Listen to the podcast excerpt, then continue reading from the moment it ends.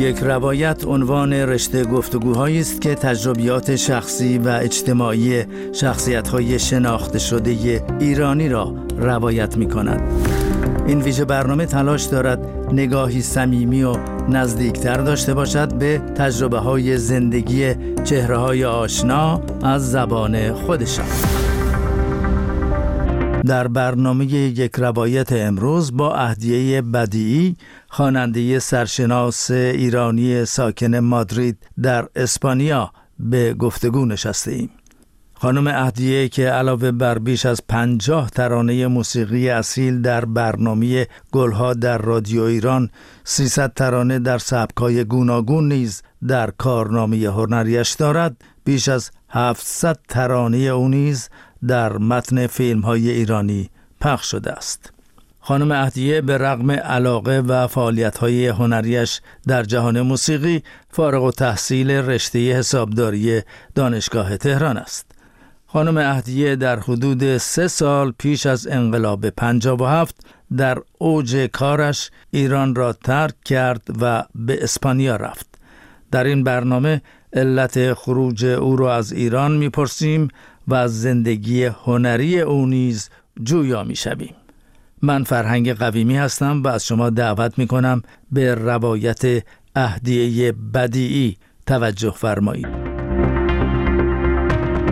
خانم اهدیه ابتدا اگر موافق باشین از همون دوران کودکی شما آغاز کنیم که با صدای خوشتون در میهمانی های خانوادگی میخوندین و ظاهرا مادرتون استعداد شما را کشف می‌کنه. در این مورد خودتون بیشتر توضیح بدین. مشوق اصلی من در کار هنری مادرم بود و با پشت کار و هدایت و زحمات مادرم البته من به رادیو ایران راه پیدا کردم. البته اوایل بسیار مشکل بود واقعا. به هر حال بعد از مدتی موفق شدیم که ترانه در برنامه کودک ضبط بشه و پخش بشه.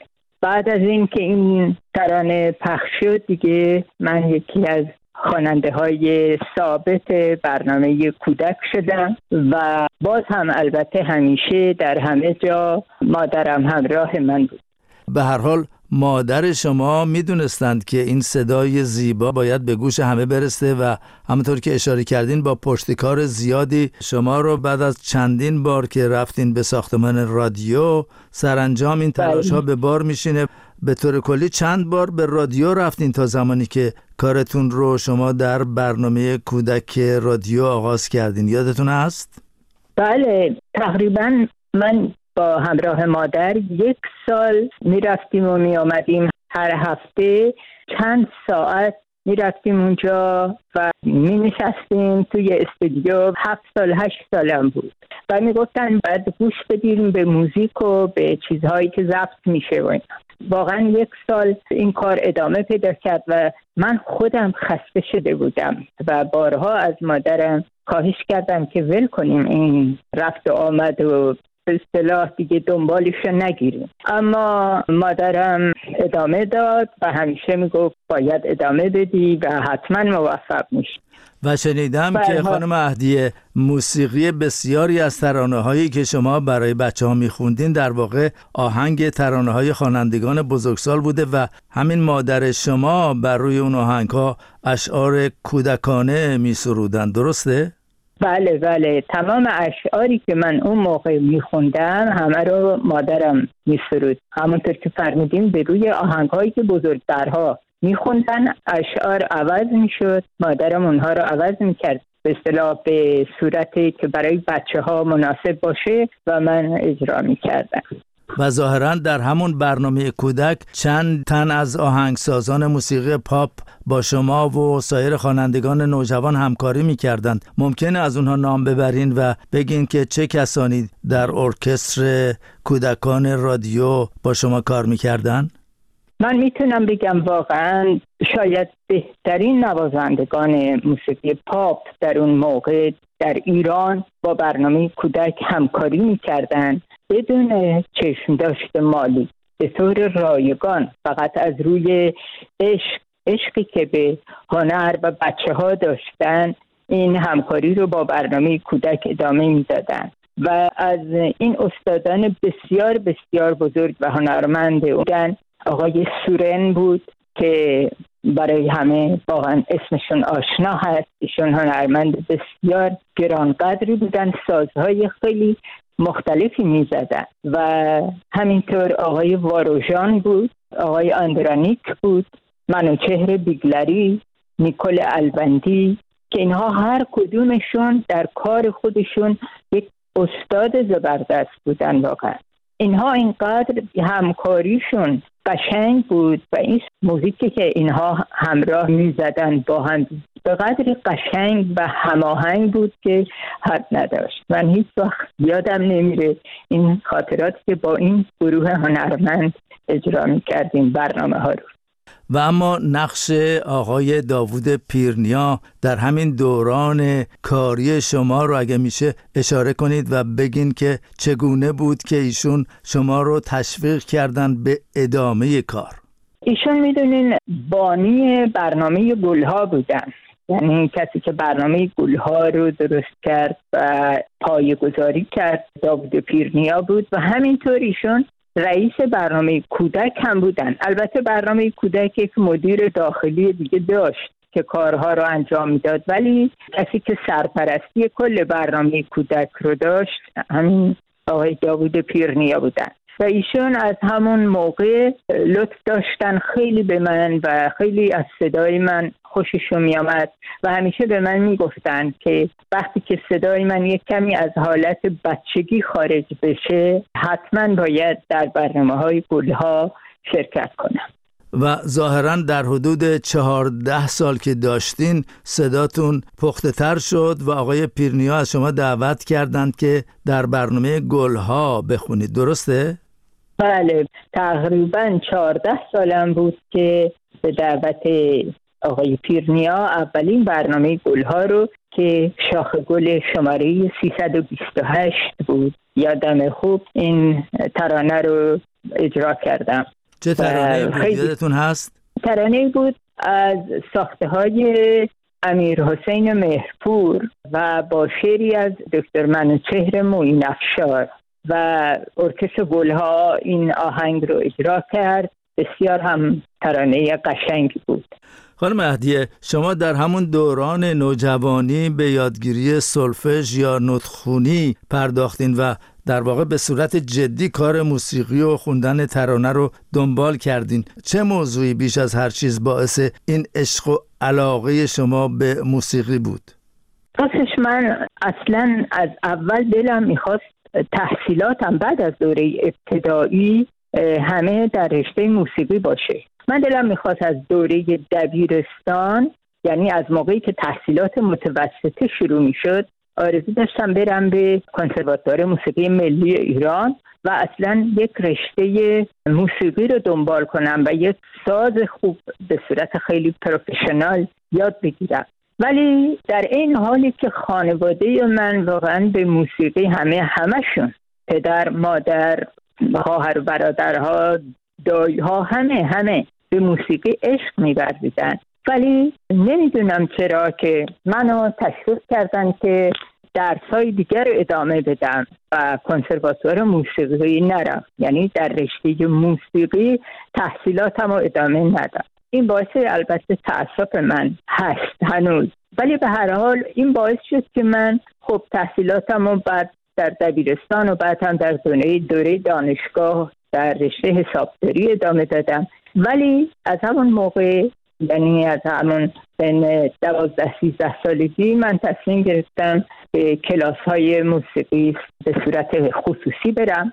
سلفژ یاد بگیرم یعنی نوت خوندن نوت نوشتن و همینطور به کلاس پیانو می‌رفتم برای کمک به کار سلفژ و البته برای من کمک بزرگی بود در کار هنری و خوندن ترانه ها خیلی کمک می‌کرد این مسئله برای من. معلم من در اون موقع آقای علی رهبری بودن که از هنرمندان بسیار موقع خیلی جوان بودن. خانم اهدیه ظاهرا در سن 19 سالگی هم به عنوان یکی از خوانندگان برتر رادیو ایران در جشنواره هنر شیراز شرکت کردین. آیا یادتون هست که چه ترانه هایی رو در جشن هنر شیراز اجرا کردین؟ بله درسته. در 19 سالگی ما سه نفر بودیم که از رادیو ایران انتخاب شدیم. یعنی من 19 سالم بود ولی دو نفر دیگه از خوانندگان مرد آقای عبدالبهاب شهیدی و حسین قوامی انتخاب شدیم که در این جشن هنر شیراز که اولین جشن هنری بود که برگزار می‌شد شرکت کنیم. آهنگ هایی که من اجرا کردم در جشن هنر شیراز که یکی در حافظیه اجرا شد و یکی هم در سعدیه با ارکستر منتخبی که از برنامه های گلها آمده بودن و من دو ترانه اجرا کردم از ساخته های همایون خورم عرض شود که خانم مهدیه شنیدم که بیش از پنجاه ترانه در دستگاه های موسیقی ایرانی برای برنامه گلها خوندین و در برنامه های دیگه رادیو هم بیش از 300 ترانه در سبک های مختلف اجرا کردین کدوم بله. کارها رو بیشتر میپسندین ترانه های فاخر برنامه گلها یا ترانه های موسیقی پاپ و یا ترانه ها در متن فیلم ها رو. البته می‌دونین که من در خیلی خیلی سبک های مختلف ترانه خوندم. ترانه های پاپ ترانه های معمولی ترانه های مردمی ترانه های گلها همه همه نوع سبکی من آهنگ خوندم. و واقعا نمی‌تونم یکی یا دو تا از اینها رو انتخاب کنم. در هر کدوم از این سبک های مختلف آهنگ هایی هست که من خیلی دوست داشتم و در مثلا بین ترانه های گل ها هست ترانه هایی که واقعا علاقه زیادی به اونها دارم.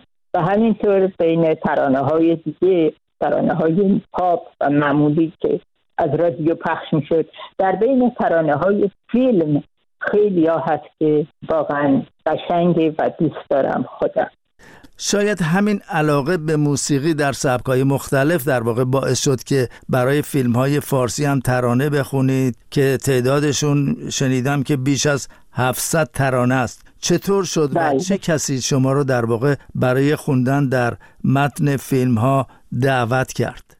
من تا اونجایی که یادم میاد اولین فیلمی که من ترانه هاشو اجرا کردم به دعوت آقای کوشان بود.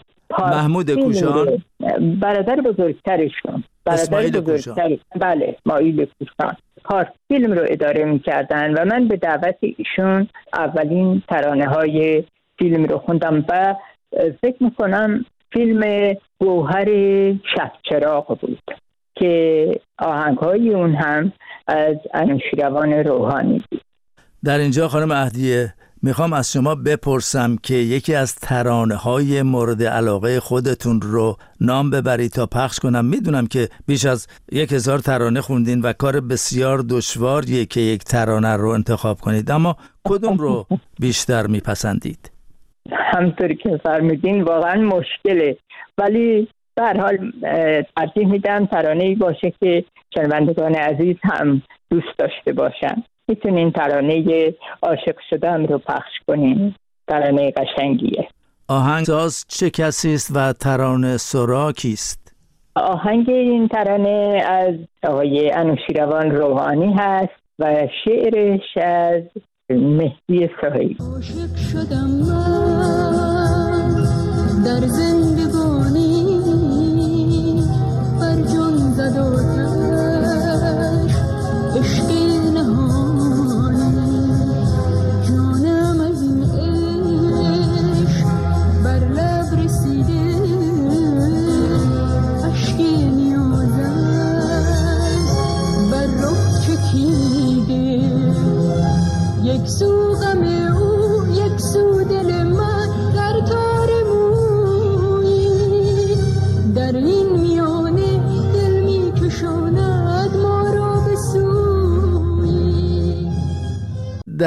بسیاری از فیلم های خانم فروزان شما برای او میخوندین و در واقع ایشون لب می‌زد و شنیدم که در یک زمانی مدتی به خاطر مشکلات هنجره استراحت کرده بودین که خانم فروزان به منزل شما آمده بود در مورد این بله. دیدار و حرفایی که بین شما رد و بدل شد میشه برای ما تعریف کنید؟ بله صدای من نمی‌دونم به خاطر چی ولی کاملا گرفت و دیگه حتی نمی‌تونستم به راحتی حرف بزنم. و خیلی طول کشید. تقریبا نزدیک به دو ماه این طول کشید. و در این مدت من به دکترهای زیادی مراجعه کردم و حتی در فکر این افتادم که از ایران برم به آمریکا یا به اروپا و ببینم دکترای اونجا چی میگن. و در این مدت البته کارگردانان فیلم هم نگران بودن و کار خوندن ترانه های فیلم تقریبا خوابیده بود و خانم فروزان بیش از همه ابراز نگرانی می‌کردن خیلی محبت داشتن. همطور که فرمودین با یک دست گل بسیار قشنگی به دیدن من اومدن و بعد از صحبت هایی که با هم کردیم و, و آرزو کردن که زودتر خوب بشن و به حال در وقتی که خداحافظی می‌کردن به من گفتن که اهدی جون اگر به خاطر خودت نمی‌خوای خوب بشی باید به خاطر من زودتر خوب بشی و باید سعی کنی که دوباره صدات رو به دست بیاری. حالا که به اینجا رسیدیم ماجرای شاتوت هم تعریف کنید اگر ممکنه. بله.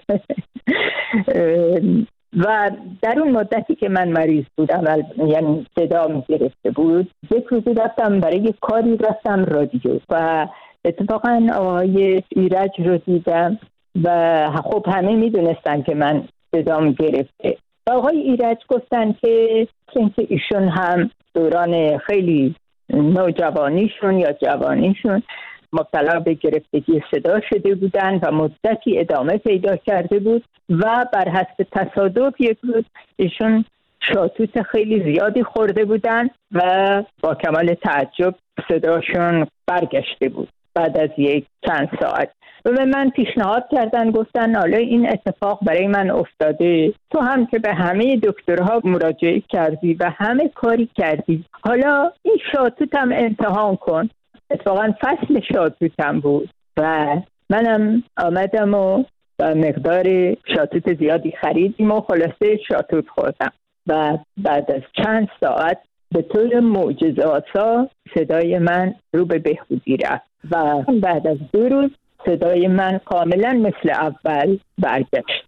و خلاصه این هم معجزه شاتوت بود از معجزه شاتوت گفتین. حالا بریم به سال حدود 55 حدود سه سال پیش از انقلاب که شما در بله. اوج موفقیت و کار زیاد بودین. ناگهان از ایران خارج شدین و به اسپانیا رفتین. داستان چی بود؟ چی شد که خانم اهدیه از ایران رفت؟ آیا یک سفر موقت بود که بعدا با وقوع انقلاب به اقامت دائمی منجر شد یا مسئله دیگه پیش آمد که رفتین از ایران؟ بله من در سال 1976 به فارسی میشه سال بله 1354 بود که از ایران رفتم به اسپانیا. و انگیزه من این بود که به عنوان یک مهاجر بهایی من رفتم از ایران و البته که قصدم این نبود که همیشه در اسپانیا بمونم. کما اینکه در همون سه سال اول قبل از انقلاب من چند بار به ایران برگشتم و ترانه های اجرا کردم چه برای فیلم چه برای رادیو و دوباره به اسپانیا آمدم. ولی خب دیگه بعد از انقلاب دیگه در اسپانیا موندگار شدم. به عنوان مهاجر بهایی از کردم از ایران رفتم چون حالا یک توضیح کوتاهی هم میدم.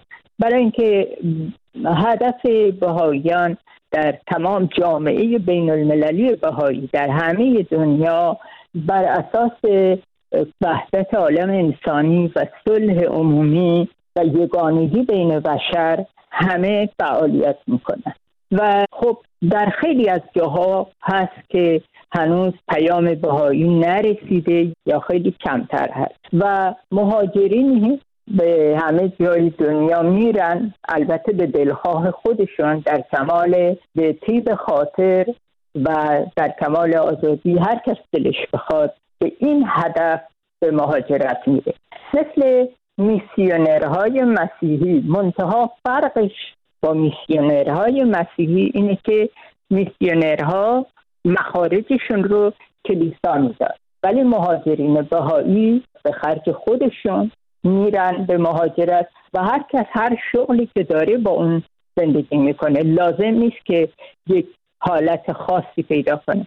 یه مهاجر ممکنه دکتر باشه ممکنه خواننده باشه ممکنه مهندس راه ساختمان باشه ممکنه کارگر باشه هرچی فرق نمی‌کنه.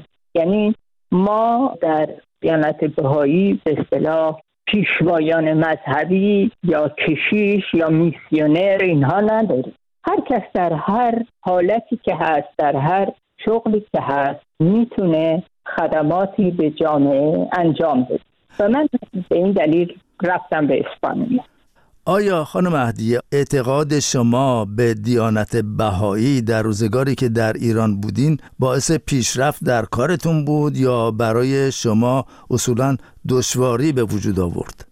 در کار هنری برای من فکر نمی کنم اشکالی پیش آورد این مسئله. البته بهاییان اونطور که باید و شاید در رفاه و آسایش و برخورداری از همه مواهب و امتیازات مثل بقیه مردم نبودن حتی مثلا بچه ها در مدرسه بچه های باهایی گاهی وقتا من خودم بچه که بودم مثلا شاید مورد تحقیر و یا اهانت قرار می گرفتن و در رادیو البته و همینطور در محیط سینما همه می‌دونستن که من بهاییم. البته هم, هم احترام میگذاشتن و هیچ مسئله پیش نیامد. ولی خب خیلی از بهایی ها به خصوص در دهات قصبات و اطراف ایران مورد اذیت ها و آزارهای مردم به تحریک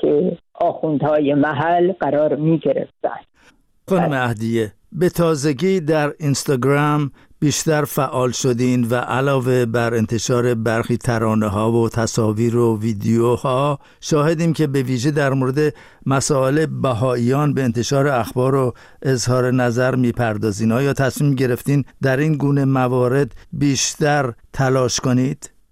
ببینین ما در ایران تمام بهاییان از در همون دوران قبل از انقلاب هم از همه حقوقی که از آزادی بیان به اصطلاح محروم بودیم. یعنی هیچ وقت حق نداشتیم در روزنامه مسئله عنوان بشه از رادیو مطلبی پخش بشه از تلویزیون هیچ وقت هیچ وقت هیچ اجازه این کار رو نداشتیم. ولی الان به خصوص از وقتی که اینترنت آمده خیلی از مردم خواهان اطلاعات بیشتر هستند حتی مثلا از من در پیام ها مستقیم می‌پرسن دیانت بهایی چی میگه؟ چون می‌دونن من بهایی هستم از من سوال می‌کنن. ولی مطالبی که در اینستاگرام یا فیسبوک از اخباری که در جامعه بهایی رخ میده. حوادثی که پیش میاد تبعیضاتی که هست به اصطلاح اون مواردی که بهاییان از همه حق و حقوق خودشون محرومن خب ما تا به حال هیچ این حق نداشتیم که مردم اینا رو بدونن که چی میگذره به جامعه بهایی. ولی الان تونیم اینها رو در اختیار مردم بذاریم و مردم هم بدونن که واقعا بستر بهایی ها چی میاد و چه ظلم هایی به اینها میشه منم گاه گداری از این موارد رو در اینستاگرام یا در فیسبوک می‌گذارم. ولی تا اون حدی که تبدیل بشه به یک حالت تعصب یا حالتی که از حد تعادل خارج باشه. و آرزوتون برای ایران و ایرانیان در این لحظه خاص چی هست؟ آرزوم اینه که واقعا ایران روی آزادی رو ببینه. مردم ایران برسن به اون شادی آسایش رفاه اون چیزی که حق هر انسان آزادی هست. و واقعا از صمیم قلب همیشه دعا می‌کنم که انشالله روزی برسه که مردم روی آسایش و راحتی و آزادی رو ببینن. با امید خدا هرچه زودتر.